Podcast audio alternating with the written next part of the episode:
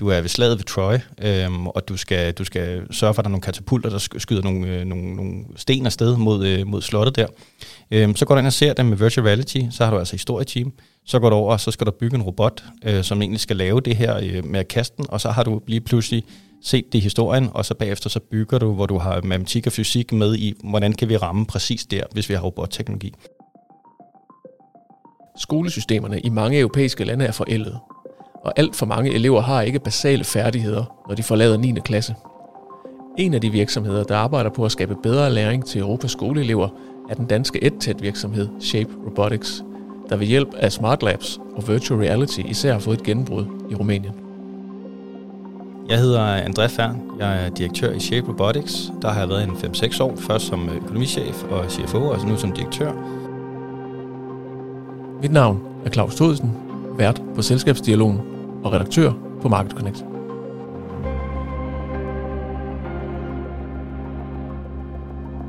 André, velkommen til. Tusind tak skal du have, Claus. Du skal prøve at sætte et ord på, hvad Shape Robotics laver. Altså, hvad er I for en virksomhed?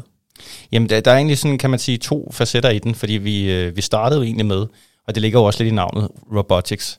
Øh, vi startede med at lave øh, uddannelsesrobotter til, til skoler, til uddannelsesvæsen. Primært i Danmark faktisk afsatte vi det her produkt. Øhm, men så i 21, der sker der det øh, på bagkanten af covid-19-pandemien, at, øh, at der bliver øh, siger sprøjtet, men, øh, men det er faktisk det, der sker. Rigtig mange penge ud i EU til, til uddannelsessektoren, fordi man simpelthen skal have digitaliseret EU hurtigere.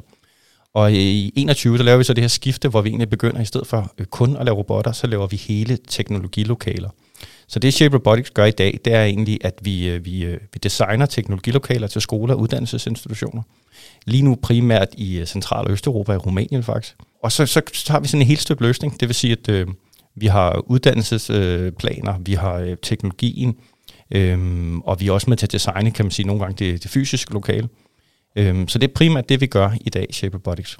I har jo netop inden for det seneste år fået et, et rimelig stort gennembrud i udlandet, særligt Rumænien. Hvordan endte det med at blive Rumænien? Hvordan blev I første gang opmærksom på, på det marked? Ja, hvordan endte det med at øh, blive Rumænien? Altså, øh, kan man sige, nogle gange så øh, heldet kommer til dem, der søger det. Altså, øh, vi var et sted, øh, hvor at, øh, at vi slog ikke nok igennem, bare for at være ærlig, i forhold til vores egen robotteknologi, vores eget afsætning af robotten. Og, og lede efter lidt det her med, skulle man overtage distributionsledet, øh, det vil sige, dem, som allerede solgte vores robotter, solgte jo også nogle andre ting til, til uddannelsessektoren. Skulle vi gå ud og overtage det led? Og øh, så bød muligheden sig faktisk i Rumænien, hvor, øh, hvor en af vores distributører, en forholdsvis lille en, sagde, jamen jeg tror faktisk, at, øh, at jeg kan komme rigtig godt ind i nogle af de her projekter, men jeg har brug for jeres hjælp til det. Og, øh, og så gik vi i dialog med den her distributør, øh, forholdsvis lille som sagt, det var fire ansatte, og så købte vi den virksomhed, og så startede vi ligesom det her projekt op sammen med Rumænien. Rumænien blev også valgt, øh, fordi at de øh, netop er nogle af dem, der modtager flest penge fra EU til at øh, digitalisere uddannelsessektoren. Så det var sådan lidt øh, ja, ja, held, held og ja, det, vi søgte held, skulle jeg til at sige.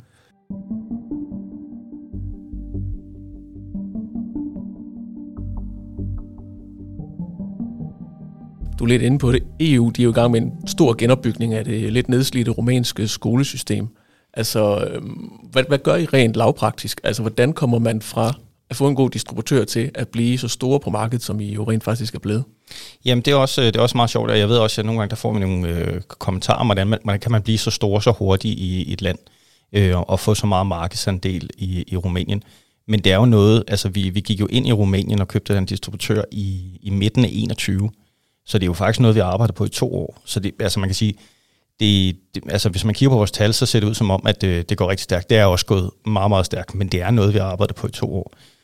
Det vi egentlig gjorde, det var, at, øh, at vi byggede de her øh, teknologilokaler som et proof of concept. Så vi vidste, at de her midler kom. Vi vidste, at øh, hvad det hedder, den, den romanske stat skulle, øh, skulle skynde sig at bygge teknologilokaler.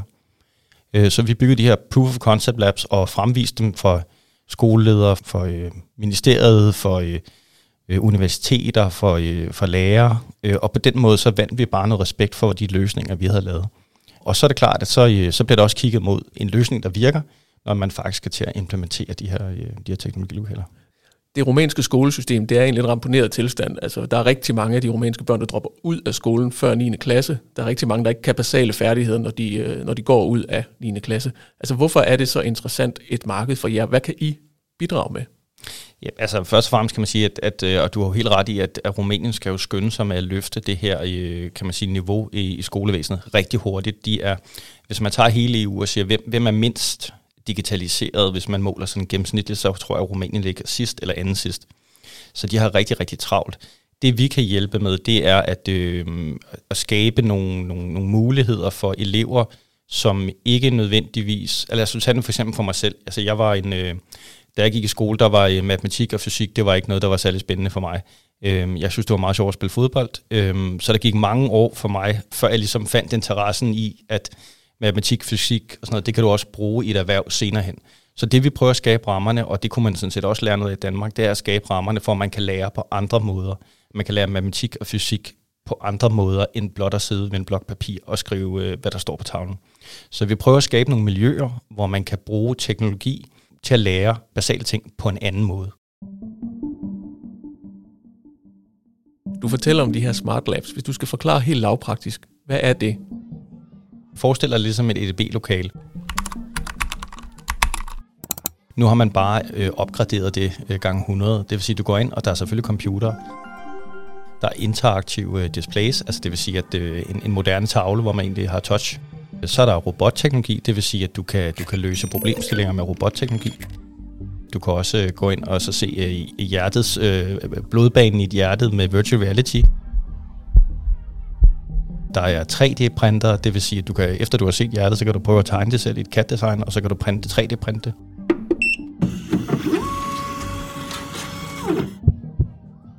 Du kan også øh, prøve at løse nogle problemstillinger. Typisk har vi de her lektioner klar, altså du kan prøve at komme rundt omkring forskellige emner. Du er ved slaget ved Troy, og du skal sørge for, at der er nogle katapulter, der skyder nogle øh, sten afsted mod, øh, mod slottet. Så går du ind og ser dem med virtual reality, så har du altså historieteam. Så går du over, og så skal du bygge en robot, øh, som egentlig skal lave det her øh, med at kaste den, og så har du lige pludselig set det i historien, og så bagefter så bygger du, hvor du har matematik og fysik med i, hvordan kan vi ramme præcis der, hvis vi har robotteknologi. Så man kommer rundt om alle mulige emner med, med at bruge det her, vi kalder uddannelsesteknologi. Det lyder lidt mere fancy end EDB-lokalet på Græsbro Skole i 90'erne. Jamen, jeg havde det også selv. Jeg havde også selv et EDB-lokale. I har jo etableret jer rimelig solidt. Altså, jeg har blandt andet læst, at I har fået en ordre på op mod en kvart milliard til det rumænske øh, skolesystem. At der er en stor forskel på at få foden i døren, komme lidt ind, få en ordre her og der, og så ind op på, øh, på en kvart milliard. Altså, hvordan er det gået så relativt stærkt for jer i det her øh, system? Jamen det er tilbage til det her med, at, øh, at vi, vi, vi, øh, vi skabte nogle proof of concept labs, som øh, høstede meget, meget anerkendelse og meget opmærksomhed rundt omkring i Rumænien. Og det vil sige, at store distributører, store teknologi, teknologiselskaber, de er begyndt at kigge på vores løsninger for at se, kan, kan vi være med på det her? Kan vi bygge videre på det her koncept?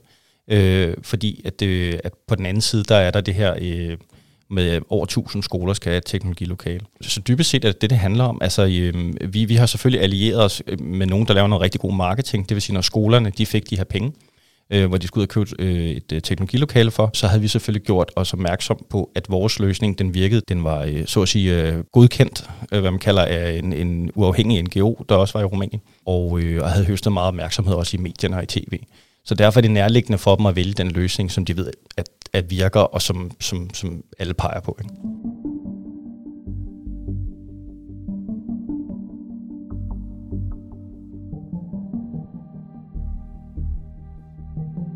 Altså, Rumænien er jo også et land, der har betydeligt større og andre udfordringer, end, øh, end vi har her, her til lands. Jeg går ud fra, at det at etablere sig så stærkt på et marked ikke bare er en lille linje, der peger direkte op i luften. Altså, der må også have været nogle udfordringer og nogle markante problemer på, øh, på vejen.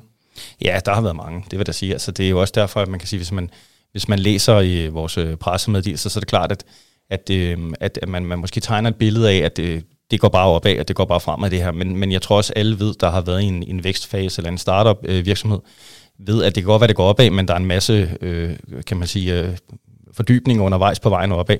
Så dem har vi haft flere af, altså, øhm, og bare for at sige, så kan man sige, likvider er en af dem, vi har haft allerflest af, fordi vi er øh, primært en hardware-virksomhed, og, øhm, og det vil også sige, at der, der skal altså øh, arbejdskapital til at betale den her vækst. Så likvider har helt øh, sikkert været en af dem, vi har haft øh, sværest ved, og nu har vi så fået nogle, nogle gode øh, skud, skulle jeg til at sige, af kapital fra vores investorer, som heldigvis, kan man sige, har taget os øh, videre på rejsen. Og så selvfølgelig, så kan man sige, at vi er et politisk system i Rumænien, som godt nok har fået de her midler af EU, og de er øh, stone safe, der er ikke så meget at gøre. De har søgt, og de skal bruge dem på det. Øhm, men, men fra ligesom at sige, at vi gør det, og til det faktisk sker, jamen der, der troede vi, der gik 3-6 måneder, der gik nærmere halvandet år. Og det er jo en udfordring, så det vil sige, at vi bliver ved med at vente på, at det her det kommer til at ske. Og indtil da, der skal vi jo øh, øh, sælge på en anden måde, skulle jeg til at sige. Du er lidt inde på, at man også, altså det kan godt være, der kommer mange penge ind, men man bruger også rigtig mange penge på at etablere sig på et marked som det her. I har også været ude og foretage nogle, øh, nogle opkøb i Rumænien, blandt andet et, øh, et, et rumænsk tech-firma.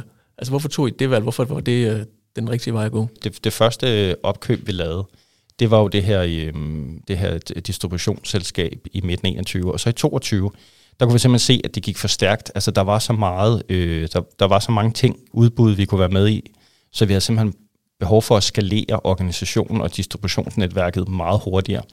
Og så er det simpelthen en kold kalkyle, og så sige, skal vi ansætte de rigtige mennesker, og så går der 6-12 måneder, før de er klar? Eller skal vi tage og se, om vi kan finde et selskab, som har det setup, som vi skal bruge i forhold til vores vækst, og så simpelthen købe ekspertisen. Øhm, så det var det, vi gjorde, at man kan sige, de kommer så også selv med en pipeline og med projekter, øh, også inden for, øh, for teknologilokaler. Øh, de diversificerede en lille smule fra det, vi lavede, men vi har så fået rettet det ind, så vi har ligesom en fælles øh, ting, vi går ud med øh, projekter. Men det var simpelthen bare en kalkyl om, at vi skal bruge hjælp rigtig hurtigt for at skalere den her virksomhed. Når man skal ind og arbejde med et lands skolesystem, altså det kræver vel også et lokalkendskab.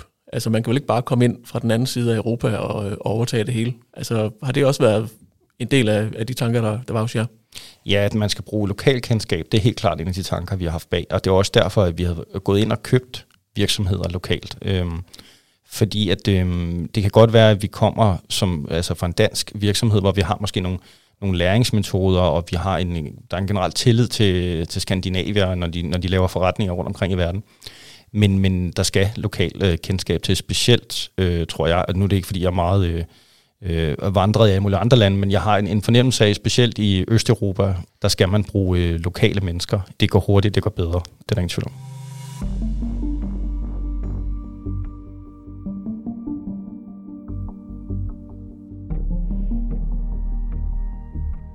Vi har også åbnet et kontor i nabolandet Moldova, som jo ligger nede i den tunge ende øh, af europæiske skolesystemer. Altså, hvad, hvad var tankerne bag at gå ind der? Det er vel et sammenligneligt marked med det, I kender i forvejen?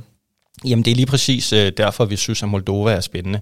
Øh, Moldova er EU-kandidat, øh, og de taler rumænsk. Det ligger lige ved sådan af Rumænien. Øh, så der var rigtig mange, øh, kan man sige, øh, nemme, nemme øh, krydser, vi kunne lave der i forhold til Moldova. De skal også investere massivt i, øh, i uddannelsessektoren.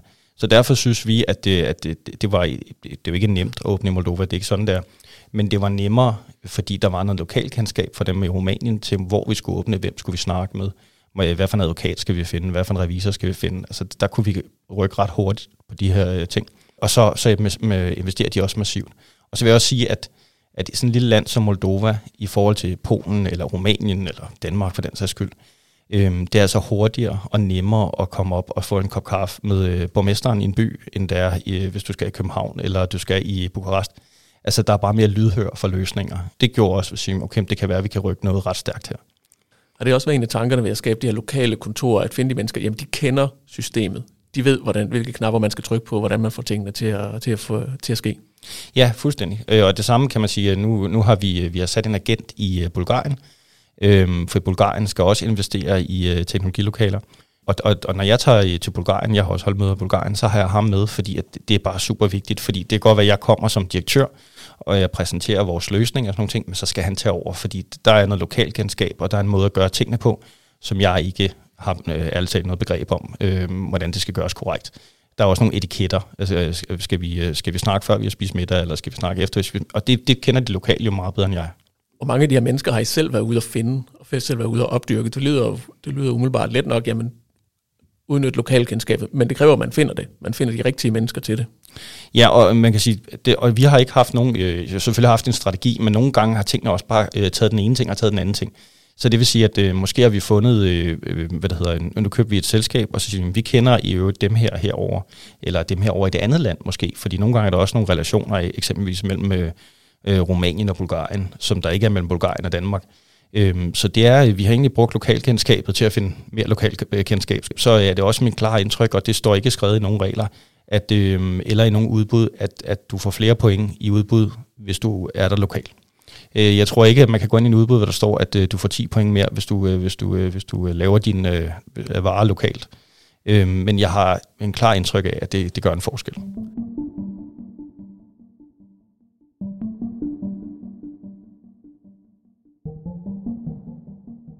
Der er jo masser af virksomheder, der gerne vil have fodfæste på nye markeder, der gerne vil overtage det polske, eller romanske, eller italienske marked inden for et eller andet.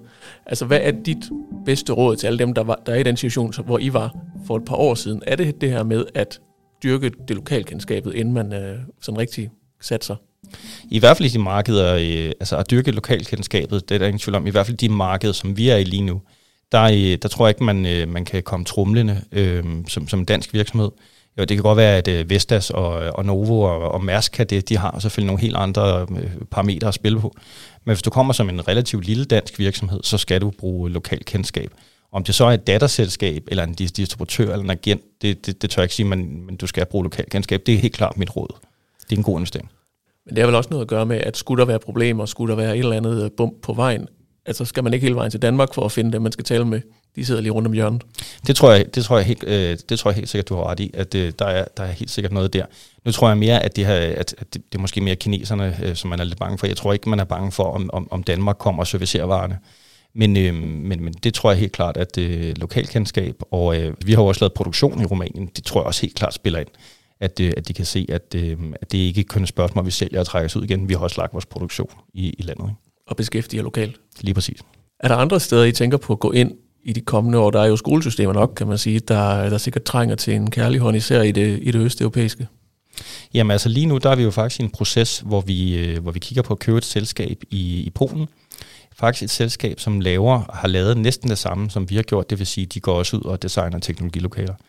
Øhm, og dem har vi haft kig på i nogle måneder, og øh, vi indgik så en dialog om at starte en due diligence i forbindelse med et eventuelt opkøb øh, her over sommeren. Og der er vi egentlig ved at afslutte den her due diligence nu. Så man kan sige, at Polen er helt klart det største øh, mulighed for os, som, som, som jeg vil sige, at vi virkelig håber på, at, hvor, at vi får en hurtig, hurtig start ved at købe det her selskab, og der igen får den her lokalkendskab, øh, og får en hurtig vej til øh, beslutningstagerne. I har fået en, hvad skal man sige, en hjælpende hånd på det rumænske marked af EU der er ude og, og opgradere skolesystemer i, øh, i øst og vest. Hvad er øh, potentialet inden for det? Så vidt jeg kan se, så gælder det både Polen, Grækenland, Italien. Stort set alle central- og østeuropæiske øh, lande har faktisk et program, der ligner mere eller mindre. Der er masser af marked for os at tage fat i. Det er kun et spørgsmål om, hvad, hvad har vi selv af ressourcer? Altså man kan sige, lige nu der er vi jo øh, 47 ansatte, og vi har fokus på øh, primært Rumænien. Det er klart, at vi har den her, nu, den her kæmpe store ordre, som vi skal levere på. Og så vil vi gerne starte op i Polen og Bulgarien, øh, og så har vi nogle bobler. Men, men det jeg prøver at sige, det er, at det er egentlig øh, vores egne ressourcer, der, der, der egentlig ligger låg på, hvor meget vi kan nå på, på hvor kort tid. Som jeg siger, at hvis, hvis alt var øh, godt og gammelt, og øh, vi havde masser af penge og masser af ressourcer, og så kunne vi nok godt gå ind i flere lande. Men, men man kan så også sige, at man skal også have viden internt. Det vil sige, at det hjælper ikke noget, at man bare ansætter, fordi at øh, lige nu er vi måske en 5, 7, 8 mennesker ud af de 47, der egentlig ved, hvordan vi skal replikere den her succes. Så, så vi bliver nødt til at vækste stille og roligt og gå dybt ind i et land og øh, få succes der, og så starte op i næste land. Det, det er i hvert fald filosofien lige nu. André, tak fordi du kom. Tak fordi jeg måtte være med. Du har lyttet til Selskabsdialogen, en podcast af Market Connect. Dette afsnit er sat sammen af Rikke Ruby, og mit navn er Claus Thudsen.